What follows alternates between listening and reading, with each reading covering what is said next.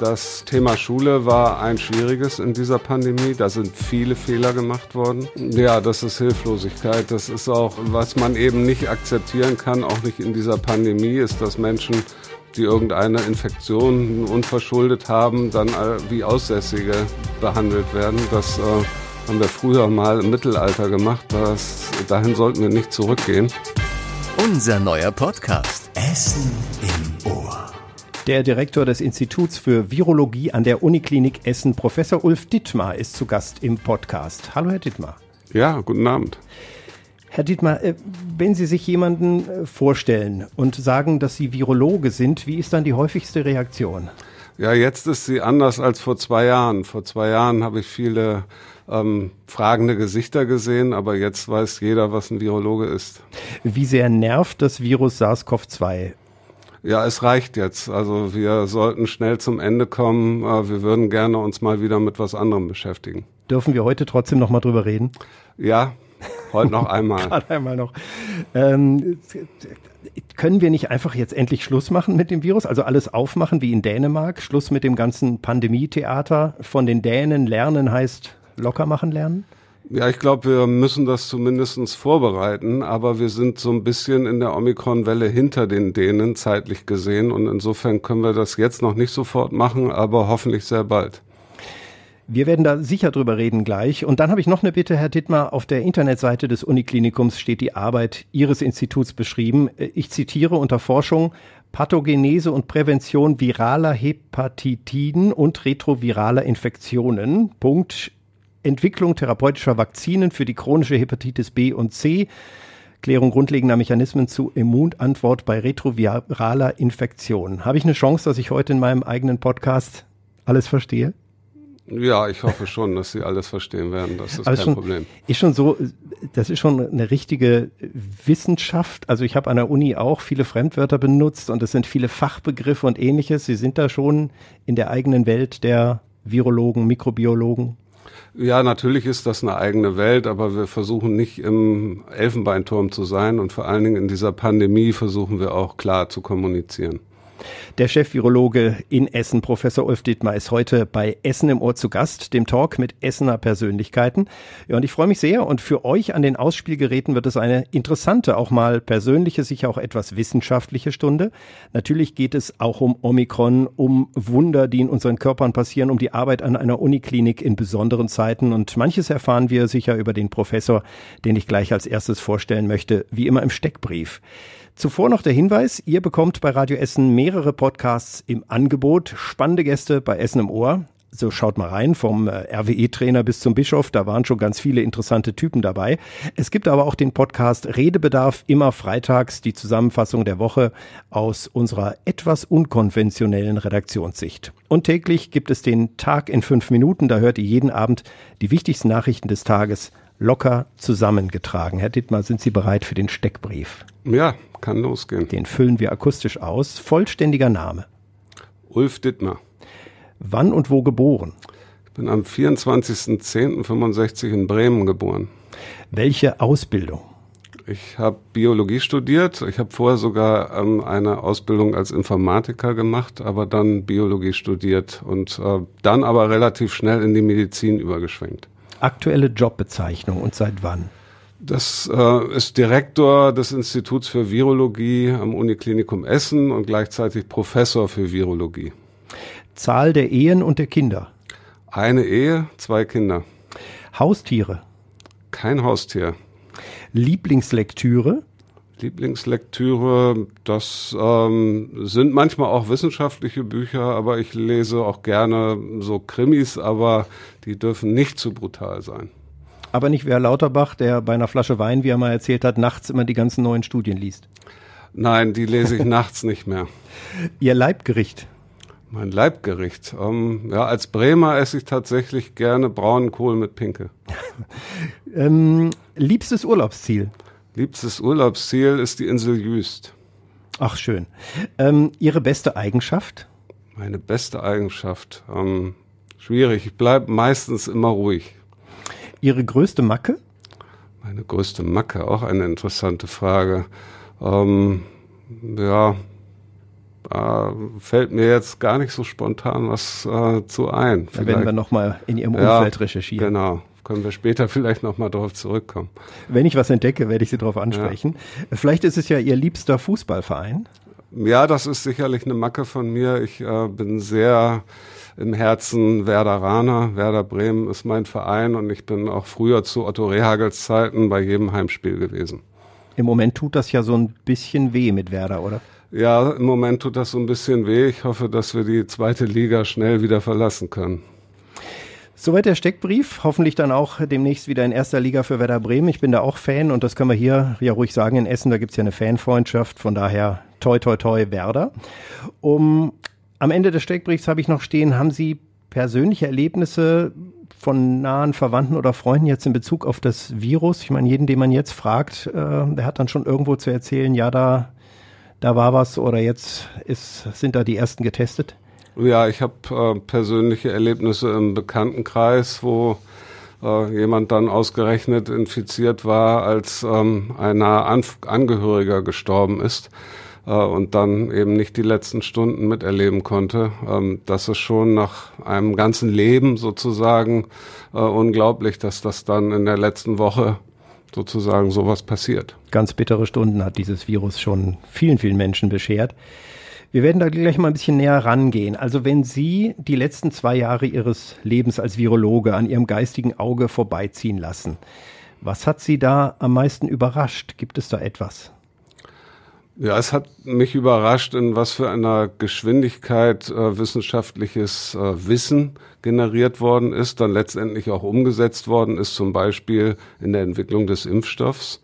Ähm, und die Gesamtverdichtung sozusagen dieser wissenschaftlichen Entwicklung und auch der Arbeit, das war schon sehr besonders. Jetzt wirklich virologisch hat mich am meisten überrascht, wie schnell eine Variante, die wir gesehen haben, die nächste ersetzt und vertrieben hat.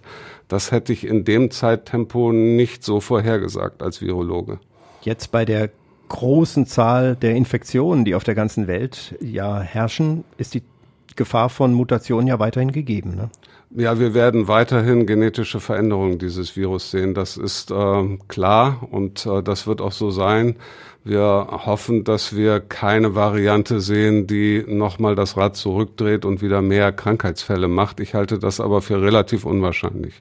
Also theoretisch könnte es passieren, aber die Evolution geht womöglich andere Wege. Genau, also es, es kann sicherlich passieren, wahrscheinlich wird es sogar passieren, genetisch gesehen, aber so eine Variante würde sich nicht gegen ein Virus wie Omikron durchsetzen. Also die Evolution steht dann dagegen, dass sich so ein Virus durchsetzt weil Omikron ja auch so ansteckend ist und dadurch so dominierend ist? Genau, das ist der entscheidende Punkt in der Evolution für das Virus. Es möchte möglichst ansteckend sein, möglichst viele Menschen anstecken und ähm, das geht einher, dass es weniger schwere Krankheitsverläufe verursacht. Und ich sag mal, als Laie ein Virus, das sein Wirt tötet, ist ja eigentlich auch nicht erfolgreich, weil das wäre ja auch dumm für das Virus. Genau, das ist eigentlich, äh, wenn man das so in Anführungsstrichen sagen darf, nicht das Ziel des Virus. Ähm, auch bei, äh, bei SARS-CoV-2 ist eben diese Infektion des tieferen Lungengewebes. Von da aus kommt das Virus nicht schnell zum nächsten Menschen.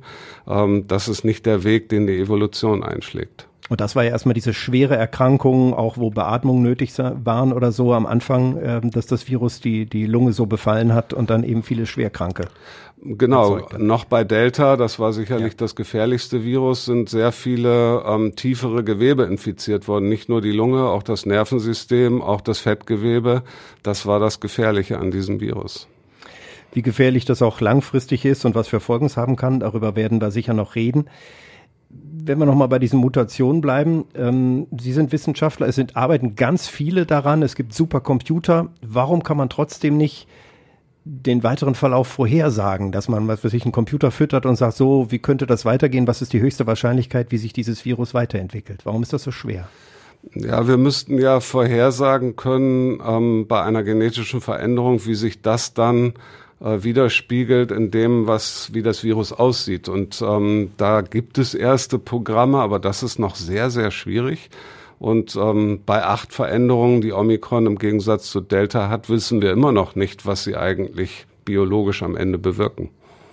Weil bei diesem Omikron mehrere Teile, sage ich mal, verändert sind, so eine, mutiert sind und das lässt sich also erst nach und nach entschlüsseln. Genau, es waren ja letztendlich zu ähm, Delta nur in dem einen Protein, in dem Spike-Protein über 30 mhm. Veränderungen und ähm, acht waren noch völlig unbekannt und da wissen wir immer noch nicht genau, was die eigentlich biologisch verändert haben. Sie forschen in Ihrem Institut ja an vielen ansteckenden Viruserkrankungen und Erregern. Ist Covid-19 mit irgendeinem gut vergleichbar oder gar nicht? Ja, eigentlich nicht direkt mit dem, wo wir vorher hauptsächlich dran gearbeitet haben. Sie haben das äh, zu Anfang kurz vorgelesen. Ähm, eigentlich war die Hauptausrichtung des Instituts bei uns waren chronische Virusinfektionen, also welche, die man sein Leben lang hat, wie HIV, wie Hepatitis mhm. ähm, und eigentlich nicht so sehr ähm, Erkältungsviren oder respiratorische Viren. Ähm, allerdings habe ich äh, schon mal einmal mit Christian Drosten an einem Coronavirus zusammengearbeitet. Insofern war das jetzt nicht das erste Mal für uns. Sie arbeiten vermutlich mit vielen Wissenschaftlern zusammen und man verbindet und vernetzt sich immer neu. Wie ist das eigentlich? Ihr Institut hat ja auch Kontakte zu Wissenschaftlern in Wuhan, habe ich gelesen. Gibt es die noch? Hören Sie seit dem Ausbruch dieser Krankheit von da immer noch was? Ja, wir haben sehr viel mit den Kollegen aus Wuhan zusammengearbeitet, gerade zu Beginn der Pandemie, ähm, weil wir Videokonferenzen eigentlich zweimal die Woche gemacht haben, um, um uns auf dieses Virus vorzubereiten, um uns auf die Therapie der Patienten vorzubereiten. Wir wussten ja nichts darüber. Da haben wir ganz viel von den chinesischen Kollegen ähm, gelernt und dann haben wir weiterhin sehr intensiv Forschungsprojekte mit den Wuhaner Kollegen zusammen durchgeführt. Haben Sie damals damit gerechnet oder im Traum daran gedacht, dass das so lange dauern würde, also dass durch die Mutation auch dieses Virus uns so lang im Griff hat? Nein, tatsächlich habe ich gedacht, nachdem wir den Impfstoff hatten, dass äh, die Pandemie dann schon Ende letzten Jahres zu Ende gehen würde, dass wir nochmal wieder eine neue Variante kriegen, die auch zum Teil der Impfantwort aus dem Weg gehen kann. Ähm, da haben wir so nicht mitgerechnet. Und ähm, ja, das war eine unangenehme Überraschung an der Stelle, muss man sagen. Nun gibt es auf der einen Seite die Impfung, auch darüber reden wir noch, aber Sie forschen ja auch am Institut an Medikamenten gelesen, Interferonen. Ähm, was bedeutet das? Macht uns das auch Hoffnung, dass man diese Krankheit vielleicht auf dem Weg besser in den Griff kriegt oder weniger gefährlich macht, so für uns Laien? Ja, ich glaube, dass das ein ganz ähm, vielversprechender Therapieansatz ist, nicht nur für ähm, SARS-CoV-2, sondern tatsächlich für viele Viren, weil Interferone sind natürlich gebildete Stoffe, die wir bilden, um Virusinfektionen abzuwehren. Ähm, und die werden aber bisher nur sehr sporadisch therapeutisch eingesetzt, eigentlich nur bei der Hepatitis B. Da gibt es noch viel zu verbessern.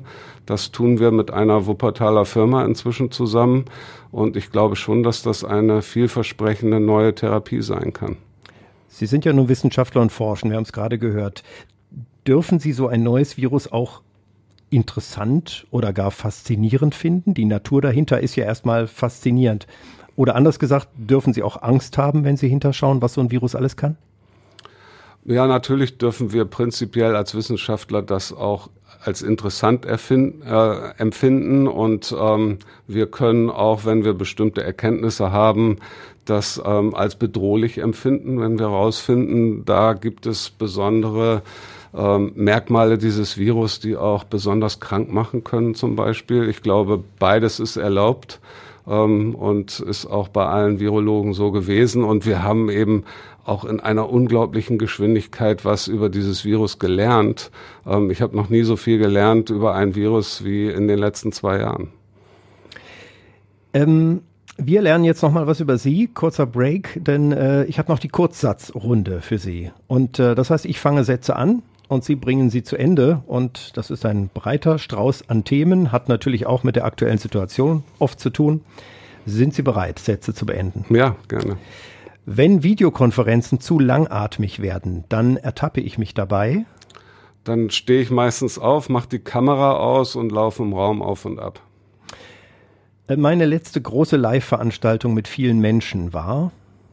Das war tatsächlich das äh, Nordderby Werder gegen den HSV. Wie ging's aus? 0 zu 2. Oh, Wunder aufgerissen. Ich mache schnell weiter. Ja. Mit Stress kann ich am besten umgehen, indem? Indem ich Sport treibe. Was machen Sie so? Ich bin Schwimmer. Oh, haben Sie da auch mal Medaillen gewonnen oder so? Ich meine, Sie sehen sehr ja, sportlich und drahtig aus. Das traue ich hinzu. Ja, mal bei den deutschen Masters-Meisterschaften Dritter geworden. Also ich habe das mein Leben lang als Leistungs- und Wettkampfsport gemacht. Und das schaffen Sie auch heute noch mal so neben der Arbeit? Ja, ich ähm, sehe zu, dass ich mindestens einmal die Woche abends noch zum Schwimmen komme. Wenn ich mich mit Meinungen von anderen profilierten Virologen beschäftige, dann am liebsten mit? Sie meinen jetzt eine Person oder? Das können Sie frei wählen, das ist das, das Schöne an Das kann ich frei wählen. Ja, am liebsten äh, beschäftige ich mich dann mit unterschiedlichen Meinungen von verschiedenen Virologen und äh, mache mir am Ende mein eigenes Bild. Und da gibt's ja manche Unterschiede, wenn man das verfolgt. Da gab es äh, einige Unterschiede. Ich glaube, das ist jetzt nicht mehr so ausgeprägt, wie es war. Persönlich fühle ich mich vor Ansteckungen am besten geschützt, wenn ich glaube, am besten fühle ich mich durch die Impfung geschützt. Ähm, das war wirklich äh, für mich auch eine Veränderung in der, im alltäglichen Leben, ähm, als ich dann geimpft war. Das ist für mich die best, der beste Schutz und der Mund-Nasenschutz ist für mich auch sehr wichtig. Obwohl Sie mit dem Booster ja trotzdem sich infizieren können, aber der Schutz Genau, man kann sich bei Omikron mit dem Booster infizieren. Ähm, die Wahrscheinlichkeit ist weiterhin noch deutlich geringer, als wenn man nicht geimpft ist. Ähm, aber man hat quasi eine nullprozentige das Risiko, schwer daran zu erkranken an äh, Covid-19. Und das ist ja am Ende das Entscheidende. Jetzt habe ich noch mal was anderes. Wenn ich zwischen Tee und Kaffee für immer auswählen müsste, dann? Ich trinke nur Tee, ich mag gar keinen Kaffee. Dann ist es einfach für Sie. Also ja. Tee. Was für ein Tee? Schwarzen Tee? Schwarzer Tee, ja. Die drei schönsten Orte in Essen sind für mich. Ich mag den Baldeneysee sehr, sehr gerne. Ähm, ich mag Kettwig sehr gerne und ähm, Zeche Zollverein finde ich auch sehr ansprechend. Das haben Sie nicht Ihr Institut genannt, aber Arbeit ist Arbeit und Freizeit ist Freizeit. Genau. Ja. Äh, Homeoffice im Institut für Virologie am Uniklinikum ist möglich, aber ja, das äh, Homeoffice mache ich dann lieber zu Hause. Ähm, ich war, glaube ich, in den letzten zwei Jahren oft genug im Institut. Es war ja eine völlig andere Wahrnehmung als bei anderen Menschen, die zu Hause im Lockdown saßen. Ich habe fast nur im Institut gesessen zu dieser Zeit. Insofern mache ich jetzt auch mal Homeoffice gerne wirklich zu Hause. Würde ich hier im Studio auf Gesundheitsminister Lauterbach treffen? Dann würde ich ihn fragen, wie er es hinkriegt, so viele Studien zu lesen. Wahrscheinlich schläft er nicht, aber ich, das würde ich auch gern wissen, das stimmt. Vor allem, weil er zwischendurch ja noch mal in der einen oder anderen Talkshow ist. Ja, genau, stimmt. Er hat auch noch einige Talkshow-Termine. Ja. Solidarität in der Gesellschaft ist für mich das ist für mich ganz wichtig. Das äh, hat sich auch in dieser Pandemie, glaube ich, gezeigt. Es gibt Probleme, die können wir nur als gesamte Gesellschaft lösen. Das nächste steht vor der Tür, das ist der Klimawandel. Und äh, da ist für mich Solidarität ganz wichtig. Empfinden Sie die Gesellschaft als solidarisch genug oder geht da noch was? Ich glaube, ein Großteil ist sehr solidarisch und das hat man auch in dieser Pandemie gesehen. Es äh, gibt leider Menschen, die meinen, äh, Solidarität ähm, gehört nicht zu ihrem Problem, sondern es geht sie nur an, was sie selber machen möchten. Das kann ich nicht verstehen. Mal sehen, ob Sie das Folgende nicht verstehen können. Ähm, dieser Satz ist schon äh, kritisch. Dass an vielen Schulen schon weiße Bettlaken ausgehängt werden als Zeichen der Kapitulation vor den sich ständig ändernden Testregeln, das? Ja, das kann ich verstehen. Ähm, das äh, Thema Schule war ein schwieriges in dieser Pandemie. Da sind viele Fehler gemacht worden. Und ähm, ich kann den Frust äh, an den Schulen verstehen, durchaus. Also zuletzt haben Sie sich auch hörbar, Sie sind ja auch äh, in einem anderen Podcast, reden wir noch drüber, ähm, zu hören gewesen, haben Sie sich hörbar auch aufgeregt über die letzten Maßnahmen, was Pooltests betrifft und dann äh, muss dann doch mit Antigentests das überprüft werden, das klappt dann nicht und dann gibt's Widersprüche und äh, niemand wusste so richtig von heute auf morgen an den Schulen, was ist denn jetzt, was passiert denn wenn? Genau, wie gesagt, da ist, glaube ich, vieles schiefgelaufen. Ähm, auch mit den Pooltests eine tolle Testmethode, aber es war völlig klar von den äh, Kollegen, die das entwickelt hatten, dass das ab einer bestimmten Inzidenz nicht mehr funktioniert. Das war vorher so angesagt. Ähm, das hat man nicht da hat man nicht zugehört und hat nicht entsprechend reagiert und am Ende tun mir die Schulen leid, die das ausbaden müssen. Ich habe mal geguckt, auch heute sind die Inzidenzen der 0 bis 14-Jährigen, so wie sie geführt werden in den Statistiken, so bei, also mindestens zwei, aber oft schon über 4000. Äh, das heißt, da sind unheimlich viele Ansteckungen. Und dann hat mir ein Kollege noch äh, O-Töne hingelegt, ein Reporter, und hat gesagt, hier, spiel das dem Professor Dittmar mal vor, mal sehen, was er davon hält. Nämlich die Sarah, die Mutter von drei Kindern, äh, hat das hier erlebt. Ich kriegte einen Anruf von einer, äh, von einer weiterführenden Schule, von meinem Sohn, der ist in der sechsten Klasse, dass er einen positiven Schnelltest hat und ich ihn sofort abholen muss. Ähm, dann habe ich halt gesagt, ich brauche einen Moment, ich habe noch zwei andere Kinder zu Hause. Ja, gut, der steht jetzt vor den Toiletten. Also dann haben die den halt einfach, haben sie halt einfach gesagt, so, du bist positiv, du musst hier raus. Und dann stand der arme Junge da, der auch wirklich ein bisschen Angst hatte, weil er ja jetzt nur mal Corona hatte und nicht wusste, was das jetzt für ihn bedeutet, stand da einsam vor der Toilette. Das fand ich schon heftig für so ein Kind. Ne? Das ist schon ein bisschen Hilflosigkeit an den Schulen, wie man jetzt damit umgeht, oder? Ja, das ist Hilflosigkeit. Das ist auch, ähm, was man eben nicht akzeptieren kann, auch nicht in dieser Pandemie, ist, dass Menschen, die irgendeine Infektion unverschuldet haben, dann wie Aussässige behandelt werden. Das äh, haben wir früher mal im Mittelalter gemacht. Das, dahin sollten wir nicht zurückgehen. Äh, solche Maßnahmen kann ich nicht äh, verstehen, muss ich sagen. Und ich war in dieser Pandemie wirklich froh, dass meine beiden Kinder nicht mehr in der Schule sind. Es fängt ja noch früher an, oft äh, in der, in der Kita und in der Betreuung zum Beispiel von der Tagesmutter äh, Martina aus Steele, die ist nämlich in anderer Sicht hinweist, äh, das passt also in anderer Sicht hilflos, weil sie sagt, äh, wie gehe ich damit um, wenn ein Kind positiv ist und das kann es eigentlich auch nicht sein. Wirklich, wir verstehen es nicht. Also wir haben uns tatsächlich bei unseren Trägern danach gefragt und das ist wirklich so, dass wenn jetzt ein Kind positiv ist, dürfen allen anderen wiederkommen. Also das verstehen wir einfach ja nicht, weil die Kinder haben keine Maske, die Kinder nehmen alles in den Mund und neun Kinder schlafen in einem Raum. Und die Aussage ist, nein, wir ähm, können alle andere weitere Kinder betreuen, obwohl ein Kind positiv ist. Aber dann wird es nicht als Aussätziges behandelt, das ist der Vorteil dabei, aber wahrscheinlich werden sich die anderen anstecken, oder? Ja, sicher ist das Ansteckungsrisiko groß an der Stelle. Ähm, es ist aber so, dass wir in dieser Welle ja quasi beschlossen haben, auch zu Recht, dass wir Kinder, solange es irgendwie geht, in den Schulen und in den Kitas halten. Ähm, das geht nicht, wenn alle immer in Quarantäne gehen, wenn es einen einzelnen Fall gibt. Den gibt's ja jetzt in jeder Gruppe. Insofern kommt man aus ähm, dieser Spirale nicht raus. Alle Kinder würden nur zu Hause sitzen. Tatsächlich äh, sehen wir weiterhin kaum, fast gar keine schweren Erkrankungen bei Kindern. Und äh, insofern müssen wir, glaube ich, hier einen Mittelweg und äh, bestimmte Kompromisse eingehen. Die Kinder bringen es natürlich dann in die Familien, den Eltern, den Großeltern, also auch hier bei Radio Essen einige Kollegen über die Kinder, jetzt krank gemeldet, teilweise positiv. Das nimmt man dann in Kauf. Ja, das ist natürlich leider zur Problematik geworden. Das war zu Anfang in der Pandemie nicht so. Kinder waren tatsächlich äh, viel seltener infiziert, haben das Virus auch seltener weitergegeben, auch wenn's, wenn das immer diskutiert wurde, aber es war so. Das ist leider mit Omikron anders geworden. Kinder können sich sehr häufig infizieren, geben das Virus auch sehr gut weiter. Ähm, aber letztendlich wäre das dann wieder ein Schutz der Erwachsenen auf Kosten der Kinder. Das äh, haben wir schon anderthalb Jahre so gemacht und ähm, ich verstehe durchaus, dass hier auch vor allen Dingen Kinderärzte gesagt haben, das können wir so nicht weitermachen. Wie ist das bei Ihnen am Institut und noch wichtiger am Uniklinikum? Auch da ist ja dann das Problem, dass Menschen erkranken, weil eben jetzt auch ein Stück weit positive Tests da sind und jemand zu Hause bleiben muss, zumindest von den Mitarbeiterinnen und Mitarbeitern. Ja, wir haben natürlich sehr große Personalausfälle inzwischen. Ja. Eben dadurch, dass äh, zum Beispiel Kinder infiziert sind und die Eltern dann in Quarantäne erstmal zu Hause bleiben und natürlich nicht mit Patienten dann in Kontakt kommen können oder eben selber infiziert sind Mitarbeiter. Also diese Personalausfälle, die treiben uns schon um und machen uns das Leben für alle anderen ähm, Versorgungen im Krankenhaus, alle anderen Erkrankungen schon sehr schwer. Also es wird knapper mit den Ressourcen, allein vom Personellen her, denn das werden ja sicher noch einige ausfallen.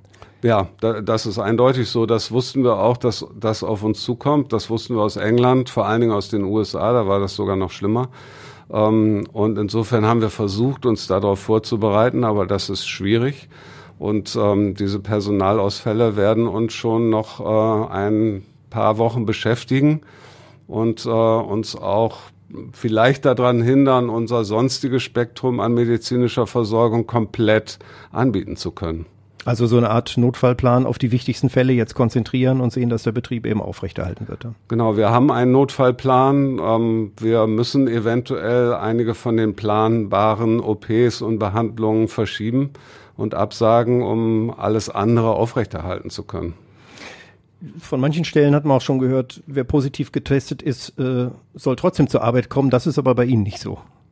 Es ist tatsächlich so, dass wir ähm, natürlich nicht so die Mitarbeiter sofort wieder zur Arbeit kommen lassen, aber dass wir, ähm, und das ist auch von der Bundesregierung, von der Bund-Länder-Runde so vorgegeben und auch hier vom Gesundheitsamt umgesetzt, dass Mitarbeiter ähm, wenn sie dann eine Zeit lang asymptomatisch zu Hause waren, keine Symptome mehr hatten, ein PCR-Testergebnis haben mit einem sehr hohen CT-Wert, was bedeutet, dass sie eine sehr geringe Viruslast haben und einen negativen Antigen-Test, dass wir die ab nächster Woche wieder zur Arbeit kommen lassen werden mit FFP2-Maske, mhm. weil wir ansonsten die andere Versorgung nicht mehr aufrechterhalten können.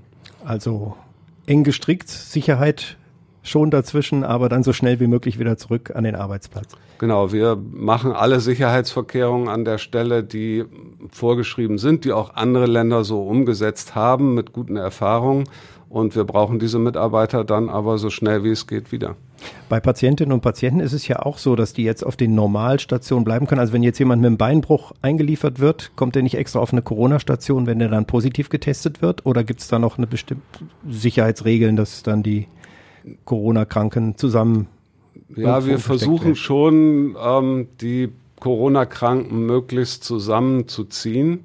Ähm, das geht nicht aus jedem Bereich. Also auch die anderen Bereiche haben äh, Corona Zimmer sozusagen eröffnet, um da weiter auch Patienten mit anderen Beschwerden dann behandeln zu können, die als Nebendiagnose Corona haben. Wir hatten jetzt äh, in den letzten Erhebungen waren 30 Prozent aller unserer Corona-Fälle hatten keine Corona, also keine Covid-19-Symptome und die mhm. waren wegen einer ganz anderen Sache im Krankenhaus. Und dieses positive Testergebnis war ein absoluter Beifang, wie man das nennen würde. Es ist schon ein erstaunliches Virus, muss man sagen. Äh, wahrscheinlich sind Sie froh, dass Sie nicht jetzt in der Politik sind und ständig Entscheidungen treffen müssen, weil da steht man ja auch äh, vor dem großen Schalthebel. Ich sage das mal, äh, die Entscheidung, da könnte man nach rechts von eins bis zehn, sagen wir mal, Verschärfung der Regeln, strengere Maßnahmen zur Eindämmung der Pandemie und drehen Sie den Schalter nach links, so von eins bis zehn. Da gibt's Lockerungen, also bis zur Beendigung aller Maßnahmen. Aber nehmen wir doch mal an, Sie haben die Hand am Schalter. Wohin drehen Sie? Ja, ich denke, dass wir im Moment noch äh, in der jetzigen Situation die Kontaktbeschränkungen, wie wir sie jetzt haben, nicht verschärfen brauchen, aber aufrechterhalten sollten. Ähm, wenn wir dann aber den Peak von Omikron sicherlich Mitte Februar überschritten haben, dann müssen wir über Lockerungen nachdenken. Und ich denke, das ist auch der politische Weg jetzt. Ja, da liegen Sie so ein bisschen auf der Linie der Bundesregierung, aber es gibt ja durchaus einige, die da schon kritisieren und sagen, jetzt müsste man doch mal langsam lockern. Schleswig-Holstein hat, glaube ich, auch schon jetzt 2G abgeschafft äh, in Restaurants und so, also so an manchen Stellen gelockert. Ist das vernünftig?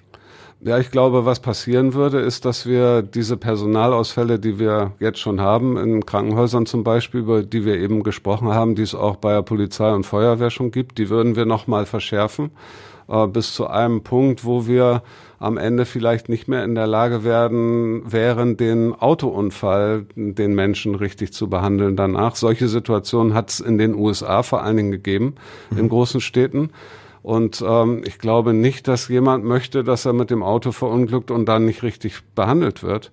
Ähm, das sollten wir unbedingt vermeiden und deswegen würde ich jetzt zumindest zwei Wochen diese jetzigen Kontaktbeschränkungen noch aufrechterhalten, um noch einige tausend Infektionen damit zu verhindern. Das tun wir nämlich. Oder verzögern. Also wir stehen sozusagen auf der Bremse, damit nicht zu viele Infektionen auf einmal kommen. Genau, wir stehen auf der Bremse. Wir können, das sehen wir ja auch, wir können jetzt äh, Omikron-Infektionen nicht komplett verhindern. Das äh, ist auch gerade das, was China, die ja eine äh, Null-Covid-Politik haben, merken, Omikron kann man nicht komplett stoppen. Man kann es nur ein bisschen ausbremsen und das haben wir im Vergleich zu anderen Ländern in Deutschland tatsächlich geschafft. Lassen Sie uns mal kurz auf die Maßnahmen gucken, weil darüber denke ich auch immer wieder nach. Ähm, was hilft jetzt wirklich auch weiterhin, die Ansteckung zu minimieren und was ist vielleicht nicht so sinnvoll? Also nehmen wir mal FFP2-Masken. Äh, Im Vergleich zu anderen Masken sind die sicher noch ein bisschen sinnvoller, aber Masken überhaupt sind auf jeden Fall ein sehr wichtiger Schutz. Ja, das ist ein sehr wichtiger Schutz. Da gibt's gute Studien auch zu, schon zu Omikron zu. Ähm, das ist ein hervorragender Schutz bei Omikron und wie Sie gesagt haben, FFP2 noch ein bisschen zehn Prozent besser, aber wir liegen beim normalen Mund-Nasenschutz schon bei 85 Prozent ähm, Infektionen, die verhindert werden können. Also normal heißt diese, diese OP-Maske, wie sie Genau, auch heißt, die diese medizinische. Maske. Ja.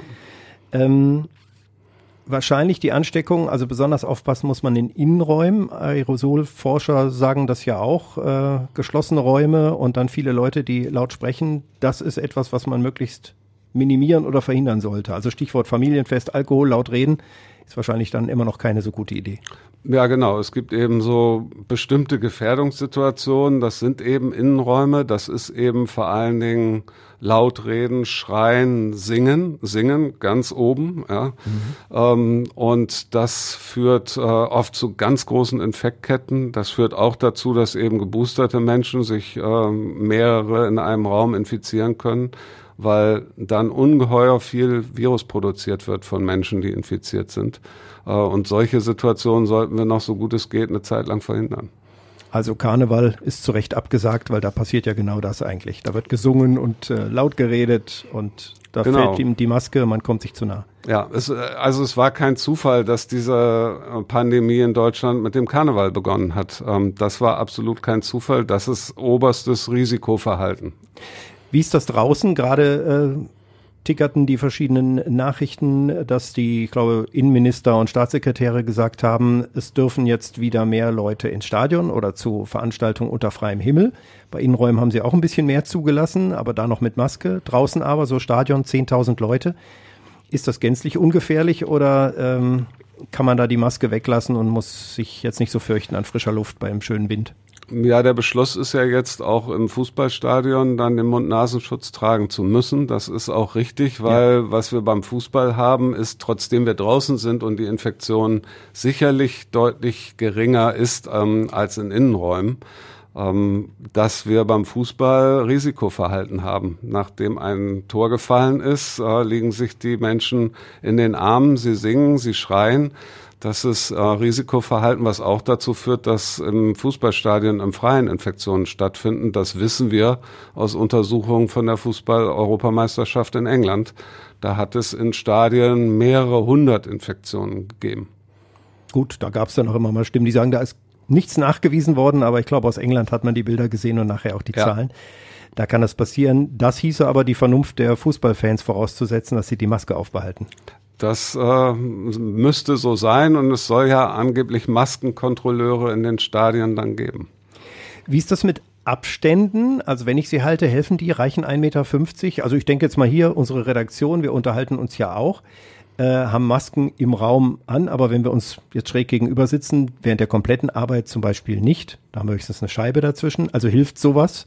Also so, so, so ein Plastik, wie wir jetzt zwischen uns haben oder eben ähm, ein Abstand, reicht das bei Omikron? Ja, der Abstand hilft weiterhin, das Risiko zu verringern, aber er ist bei Omikron tatsächlich nicht mehr so wirksam, wie das vorher der Fall war. Ähm, Omikron, da gibt es sehr viel Virus in sehr kleinen Tröpfchen. Das bedeutet, ähm, das Virus wird noch viel mehr als die vorherigen Varianten über Aerosole übertragen und Aerosole können teilweise ähm, ja, bis zu Stunden an einer Stelle in einem Raum stehen. Äh, Da kann man dann durchgehen durch diese Aerosolwolke, obwohl man vorher ganz viel Abstand gehabt hat und weit weg war und kann sich dann infizieren. Das macht das Ganze tückischer und den Abstand nicht mehr so wirksam, wie das gewesen ist. Wenn man dann Mund-Nasenschutz au- auf hat, dann kann man sich eigentlich nicht infizieren. Meiden Sie Fahrstühle? Ja, ich gehe nur noch Treppen. Und öffentliche Toiletten oder Toiletten, die andere benutzen, sind ja auch so ein Ding. Also man kann mit Mund-Nasenschutz draufgehen, ist vielleicht auf einer Toilette manchmal sowieso sinnvoll, aber ähm, Das hilft dann ein bisschen. Ich glaube, das sind so die gefährlichen Räume, oder? Ja, es gab äh, schon ganz früh eine Studie zu Toiletten aus China tatsächlich mhm. und da ist äh, sehr, sehr viel Virus auf öffentlichen Toiletten gefunden worden in der Luft. Oho. Gut, irgendwann muss man ja mal. Mhm. Wenn man geimpft ist, ist das ja alles vielleicht ein bisschen leichter zu ertragen und trotzdem, äh, viele sind geimpft, auch geboostert und stecken sich trotzdem an. Wir haben es ja gerade gesagt, bei Omikron kommt das auch schon mal vor, die Verläufe sind leichter. Da kann ich mich auch bei größten Schutzmaßnahmen nie ganz gegen wehren, dass das passieren kann. Genau, das äh, kann jetzt niemand sagen, ich verhalte mich so, dass mir das absolut nicht passieren kann. Ich glaube, das ist fast unmöglich in dieser Pandemie, vor allen Dingen, wenn wir solche Neuinfektionszahlen haben, wie wir die gerade haben. Das heißt, das Virus ist überall um uns herum ähm, und man kann das Risiko verringern, aber man kann kein Nullrisiko erreichen. Für die ungeimpften, wenn ich jetzt also nicht geimpft wäre, würde Omikron dann für mich auch mehr Gefahr bedeuten? Gibt es da auch schwere Verläufe? Weil das hat man bisher immer nur bei Delta und bei dem Urtyp gewusst und Omikron galt ja immer so insgesamt als milder. Ist das eine Täuschung? Ja, es gibt ähm, einzelne schwere Verläufe bei Omikron, bei ungeimpften und fast eben nur bei ungeimpften, aber wir haben immer noch keine richtig guten Studien dazu. Ähm, ich suche immer, ob wir mal aus England oder den USA wirklich die Daten kriegen. In den USA gibt es sehr viele ungeimpfte. Ähm, da sind auch sehr viele ungeimpfte betroffen gewesen. Ähm, ein guter Vergleich der Krankheitslast zwischen infizierten Geimpften und ungeimpften gibt es aber immer noch nicht als große Studie. Und äh, im Moment sind das noch so Anekdoten und ähm, Wissenschaftler sehen eigentlich eher gerne Fakten von großen Zahlen, aber die liegen immer noch nicht vor. Wir gehen alle davon aus, dass Personen, die ungeimpft sind, über 60 Jahre, ähm, dann auch bei einer Omikron-Infektion gefährdet sind. Ähm, aber ich würde das gerne mal als Studienergebnis sehen. Wenn es nicht so wäre, könnten Ungeimpfte natürlich sagen, naja, impfen lohnt ja jetzt nicht mehr, weil es wird ja nicht mehr so schlimm. Das wäre aber ein Trugschluss, oder? Das wäre, denke ich, ein Trugschluss, weil wir nicht wissen, was nächsten Winter kommt. Erstmal ist es so, dass ähm, das Impfen ja ungeheuer wichtig war in der Delta-Welle. Ähm, die Menschen, die bei uns im Uniklinikum Essen gestorben sind, waren fast ausschließlich ungeimpfte. Und äh, da sind leider sehr junge Patienten auch gestorben. Das war wirklich tragisch. Ähm, das konnte man mit der Impfung verhindern. Ähm, wenn man jetzt sozusagen Omikron tatsächlich auch bei ungeimpften zu wenig schweren Verläufen führen sollte, äh, könnte man das für jetzt vielleicht aussagen, aber wir wissen nicht, wie das im nächsten Winter ist. Vielleicht trifft es dann wieder tatsächlich mit einer anderen Variante ungeimpfte doch schwerer. Wir haben es in Deutschland ja mit einer gewissen Impfmüdigkeit zu tun, zumindest mindestens 20 Prozent der Deutschen sind da noch nicht so weit, dass sie sich impfen lassen wollten oder vielleicht mal einmal und dann nicht mehr, weil es wehgetan hat oder so. Ähm, sind Sie für die Impfpflicht? Ich bin auf jeden Fall für die Impfpflicht im Gesundheits- und Pflegebereich. Ich finde das unverantwortlich, dass äh, Menschen, die mit wirklich hochvulnerablen Personen zu tun haben, die sich eben nicht richtig schützen können, weil die Impfung bei ihnen nicht anschlägt, weil ihr Immunsystem zum Beispiel nicht funktioniert, ähm, solche Menschen müssen von anderen geschützt werden. Und äh, wenn jemand als Arzt oder Pflegeperson mit so jemand zu tun hat, dann muss er geimpft sein. Ähm, und das äh, wird ja jetzt umgesetzt, allerdings wird, wird das ja schon noch, wieder diskutiert gerade. Wird das noch ein holpriger Weg, das umzusetzen. Und es gibt jetzt auch schon wieder Gegenmeinungen. Ähm, da kann man aber eigentlich, finde ich, keine Gegenmeinung zu haben. Ähm, ob die allgemeine Impfpflicht uns wirklich weiterbringt, das ähm, müssen wir, glaube ich, nach der Omikron-Welle noch mal einmal diskutieren. Ich bin ja wie viele andere, die das gemacht haben, schon das dritte Mal geimpft, geboostert, wie es so schön heißt. Jetzt denke ich, oh, irgendwann ist das drei, vier, fünf Monate her. Muss ich, sollte ich dann nochmal geimpft werden? Soll ich abwarten? Was ist, wenn eine neue Impfvariante kommt? Also sprich, äh, der Impfstoff angepasst wurde auf Omikron. Macht das dann Sinn? Wie ist Ihre Einschätzung Stand heute? Ja, wir haben im Moment noch kein richtig gutes Konzept, was wir mit einer vierten Impfung eigentlich erreichen wollen. Ähm, wenn wir, was wir bisher glauben und wissen, dass der Booster uns quasi zu 100 Prozent vor einer schweren Erkrankung schützt, ähm, allerdings eben nicht zu 100 Prozent vor der Infektion.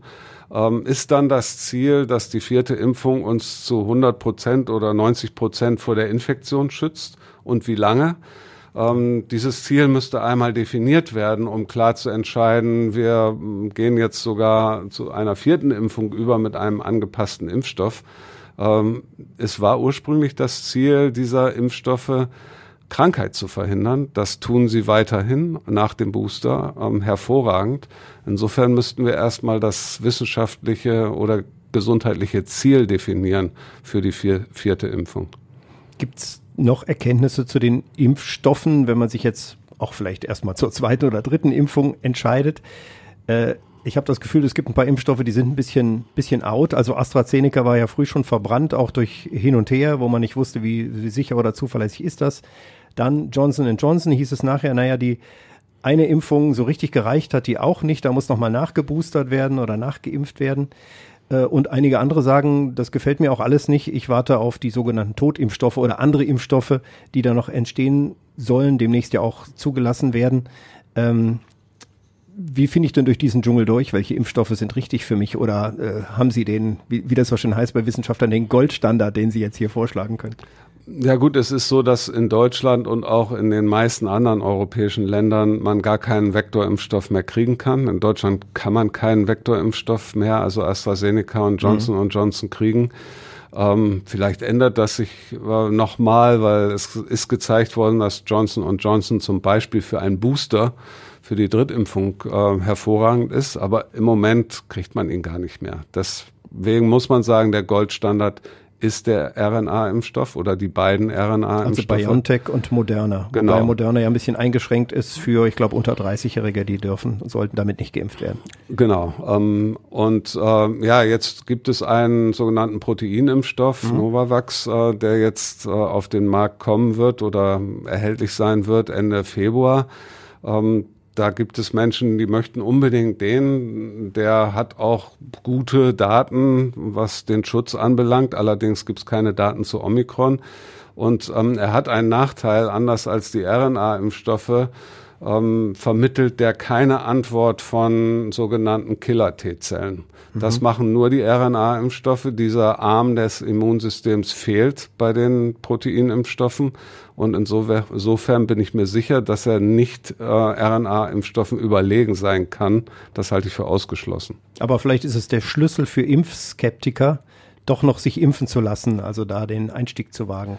Genau, wenn das der Schlüssel ist für Menschen, die sich bisher nicht durchringen konnten, mit einem RNA-Impfstoff sich impfen zu lassen, dann ist das durchaus richtig. Es gibt auch Menschen, die haben gegen äh, Komponenten, also gerade diese Hülle, die um die RNA drumherum ist, äh, allergische Reaktionen, die nicht ausgeschlossen sind. Auch die warten zum Teil auf diesen Proteinimpfstoff. Und ähm, da ist es dann auch absolut richtig, wenn diese Menschen sich dann möglichst schnell mit diesem Impfstoff impfen lassen also wo ich den Virologen gerade da habe, ähm, so eine Unverträglichkeit kann eine Gegenanzeige sein, dass man sagt, ich sollte den Impfstoff vielleicht besser nicht nehmen oder einen anderen wählen. Gibt es andere Gründe, sich nicht impfen lassen zu dürfen? Also im Einzelfall müssen das natürlich Mediziner vor Ort entscheiden, aber gibt es da einiges? Weil da waren ja lange Zeit Gerüchte, äh, in welcher Situation man sich besser nicht impfen lässt und was das alles auslösen kann und bei welchen Krankheiten das nicht geht. Ja, wie das immer so ist, wenn ein Impfstoff neu entwickelt wird, dann kennen wir noch nicht alle ähm, Merkmale dieses Impfstoffs. Und wir wussten vorher nicht, ob Menschen, die schon ähm, schwere Autoimmunerkrankungen haben, weil die RNA-Impfstoffe induzieren eine sehr starke Immunantwort zum Glück ob äh, die nicht gefährdet sind. Aber das hat sich zum Glück herausgestellt, dass ähm, alle diese Menschen mit Guillain-Barré-Syndrom oder MS zum Beispiel, mhm. ähm, dass die problemlos mit RNA-Impfstoffen geimpft werden können und äh, dass sie sehr gefährdet sind, wenn sie sich infizieren und dass die Impfung sie zum Glück nicht äh, gefährdet. Also eigentlich ist bei den RNA-Impfstoffen sind nur Allergien oder anaphylaktischer Schock äh, gegen die Inhaltsstoffe das Einzige, was ausschließt, äh, sich damit impfen zu lassen. Impfskeptiker kommen ja immer mit äh, vielen Argumenten, die sie zum Teil auch irgendwo aus dem Internet gefischt haben oder von Freunden, die sagen, ich kenne gar keinen, der schwer erkrankt ist oder äh, Falschmeldungen, die man vielleicht irgendwo sich aufgegabelt hat. Äh, manche sprechen auch von Durchseuchung. Es müssen sich ja sowieso alle anstecken. Also äh, lohnt das doch gar nicht, sich da so einen fremden Stoff in den Arm zu jagen. Und in anderen Ländern geht das doch auch. Wie gehen Sie mit Impfskeptikern um? Man muss ja jetzt schon wahnsinnige Geduld haben, denn Impfen gibt's ja nun schon geraume Weile und äh, die Skepsis hört nicht auf. Ja gut, man muss versuchen, mit äh, Argumenten zu überzeugen letztendlich. Es gibt auch Menschen, da merkt man sofort, da kann man jetzt sagen, was man möchte, die wird man nicht überzeugen. Da hilft auch nur, die Diskussion gar nicht zu führen, da reibt man sich auf. Aber jeder, der so einige Argumente hat, aber wo man merkt, ähm, er weiß eigentlich nicht genau Bescheid, der oder die, ähm, da macht es schon Sinn, da zu argumentieren und äh, die Fakten ähm, auf den Tisch zu legen, wenn das dann Menschen sind, die die Fakten anerkennen. Es ist ja leider auch, ähm, gibt es ja inzwischen einige Menschen, die die Fakten einfach nicht anerkennen wollen. Da hilft dann auch kein Argumentieren. Die alternativen Fakten, die wir, wo wir gelernt haben, sowas gibt es angeblich auch, aber ja, äh, ja äh, Sie waren vor ein paar Tagen oder zwei Wochen, glaube ich, auch mal auf einer Demo und haben da gesprochen mit der Superintendentin und haben sich doch ja auch deutlich gegen die, ja, wie soll man sie nennen, Impfgegner, Corona-Leugner, äh, die gegen System wettern, ähm, äh, verhalten und argumentiert. Äh, wie wichtig ist Ihnen das auch als, als äh, persönliche Angelegenheit, das mal deutlich zu sagen?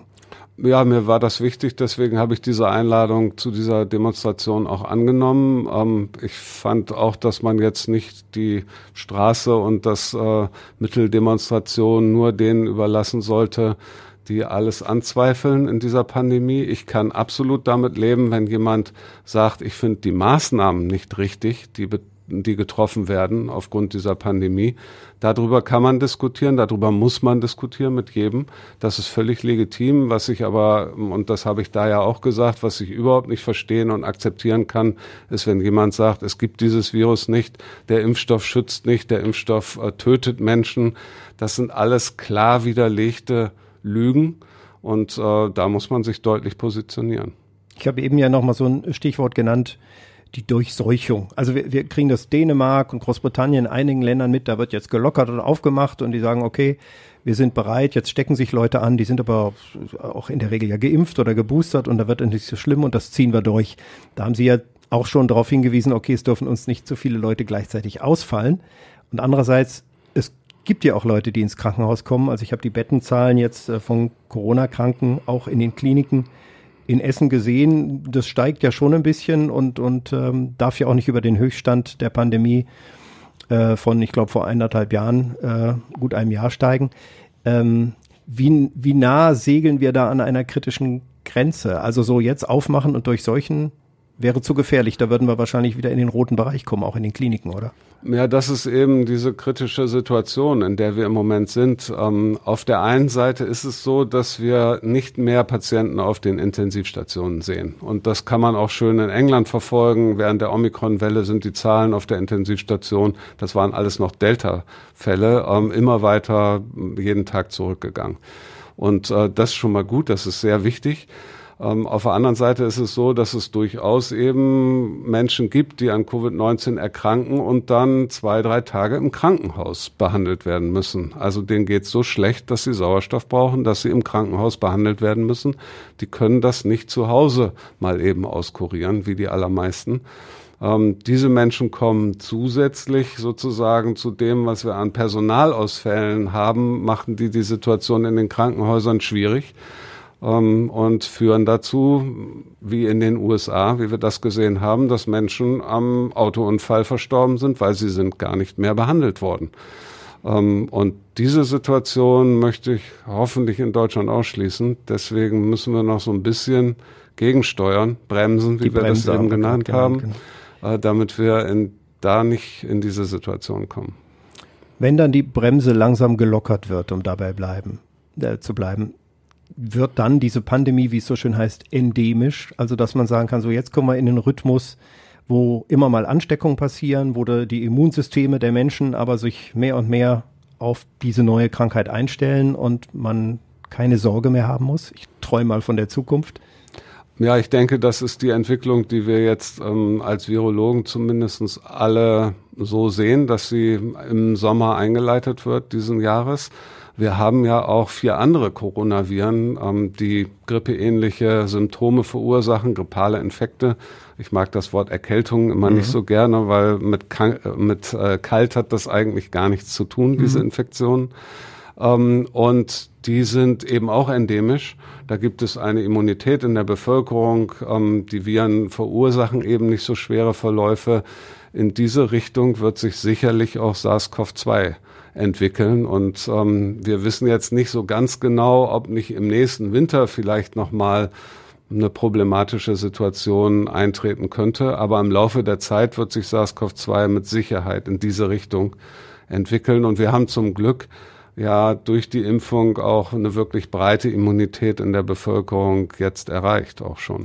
Der Herr Drosten hat vor ein paar Stunden in seinem letzten Podcast, den er ja auch macht, äh, gesagt, am besten ist es eigentlich, geimpft zu sein, geboostert und dann eine Infektion drauf zu haben. Jetzt wünscht sich keiner und soll sich keiner absichtlich anstecken, das betont er auch, aber das wäre der beste Schutz, weil das Immunsystem dann wirklich auch durch die natürliche Infektion erstmal super vorbereitet ist und wahrscheinlich dann erstmal eine ganze Zeit dieses Virus abwehren kann. Sehen Sie das auch so? Ja, tatsächlich ist das der beste Schutz, den wir kennen. Wenn sich jemand, der geimpft war, dann infiziert hat. Ähm, da gibt es auch gute Studien zu. Aus Korea zum Beispiel war die allererste, die gezeigt hat, dass es dann einen sehr, sehr breiten Schutz gibt.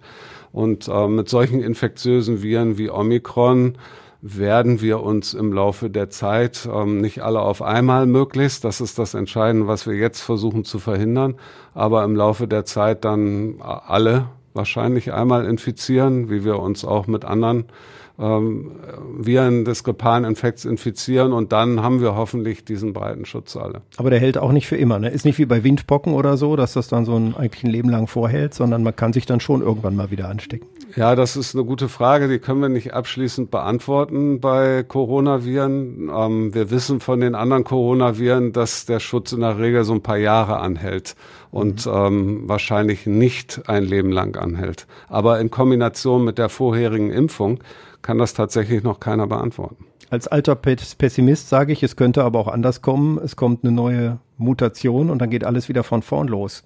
Kann das sein? Sie als Virologe kennen ja nun viele Viren und wissen, es kann immer was Neues vom Himmel fallen. Oder äh, dieses Coronavirus verändert sich einfach nochmal, dass man wieder neue Impfstoffe entwickeln kann, muss oder so. Kann das sein? Gut, es werden neue genetische Varianten auftreten. Ähm, das Virus vermehrt sich so viel auf der Welt, so stark, dass auch äh, genetische Veränderungen wieder auftreten werden. Aber ähm, diese werden sich nach dem, was wir von der Evolution von Viren verstehen, nicht durchsetzen gegen eines, ein Virus, was so infektiös ist und ähm, so infektiös ist, weil es im oberen Nasenrachentrakt sich vermehrt.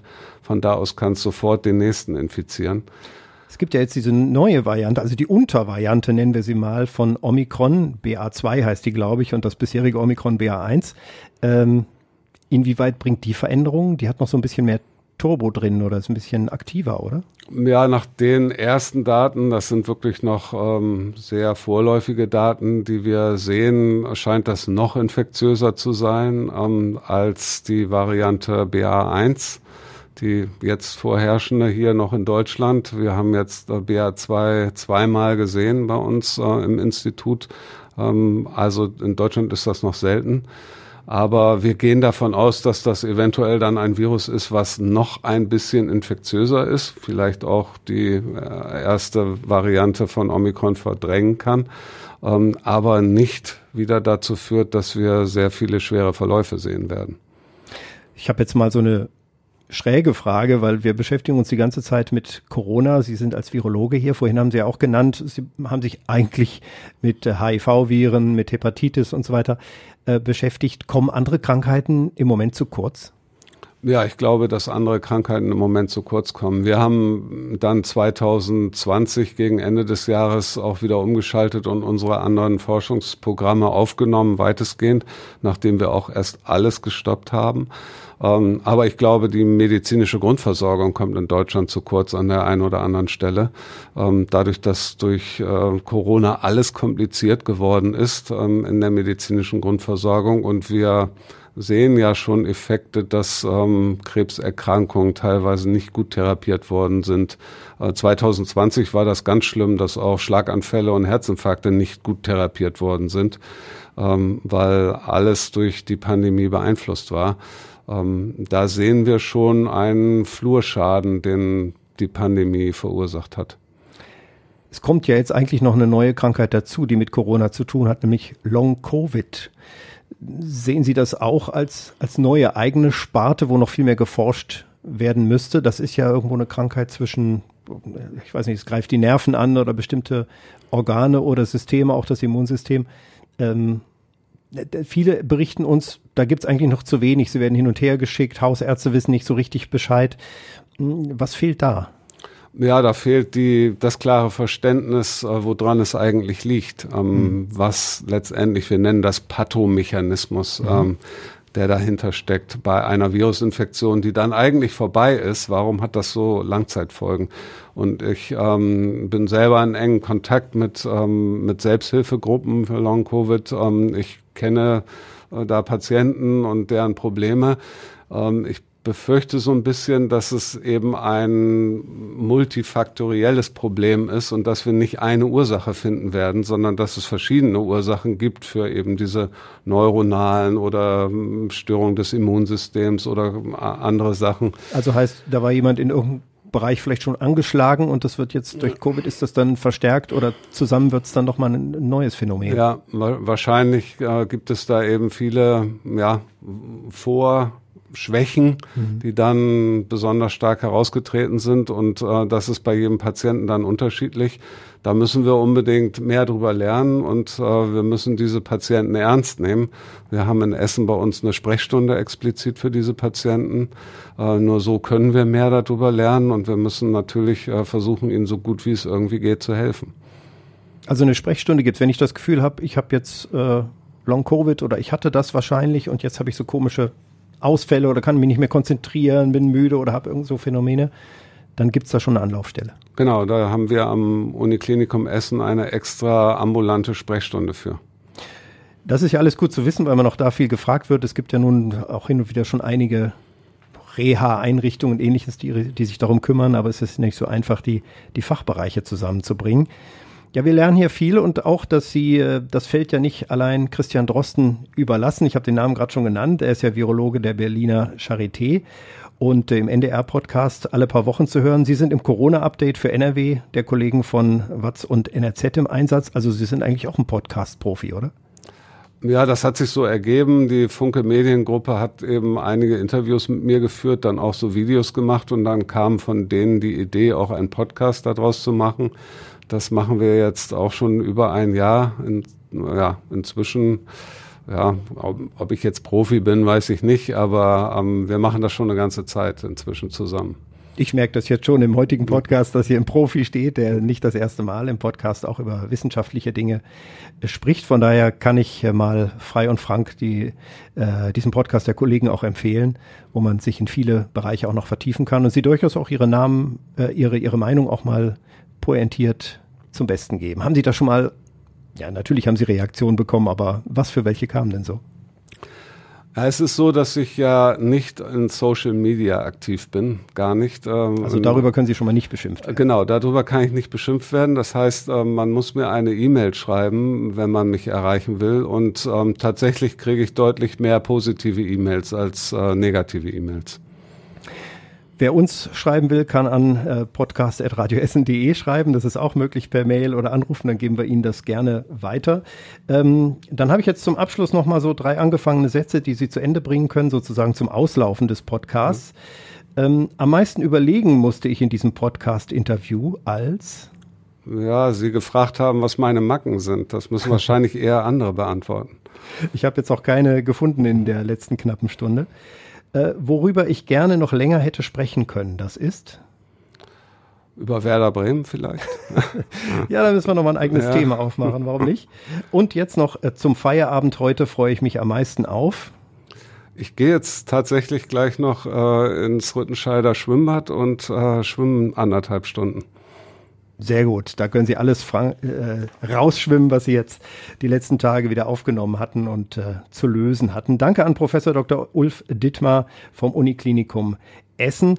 Liebe Podcast-Freunde, ich empfehle euch wie immer noch unseren zweiten wöchentlichen Podcast mit den drei Kollegen bzw. Kolleginnen vom Redebedarf. Dieser Redebedarf ist da zu finden, wo auch Essen im Ohr ist, bei radioessen.de und überall natürlich, wo es Podcasts gibt. Da sind auch die vielen Folgen Essen im Ohr alle zu finden, auch manche zum Thema Corona aber zuletzt zum Beispiel auch ein sehr bewegendes, offenes Gespräch mit einer ehemaligen Wohnungslosen, die jahrelang unter einer Brücke geschlafen hat im Walzhagenpark. Euch wünsche ich also heute nicht nur Gesundheit, sondern auch ein gutes Dach über dem Kopf und freue mich auf Kai Shanghai, bekannter DJ in Essen, mit seiner eigenen Kult-Fangemeinde erst zu Gast bei Fabian Schulenkauf. Dankeschön und schönen Abend nochmal, Professor Dittmar. Ja, auf Wiedersehen und bleiben Sie gesund. Essen im Ohr. Der Podcast-Talk mit Christian Pflug. Überall da, wo es Podcasts gibt.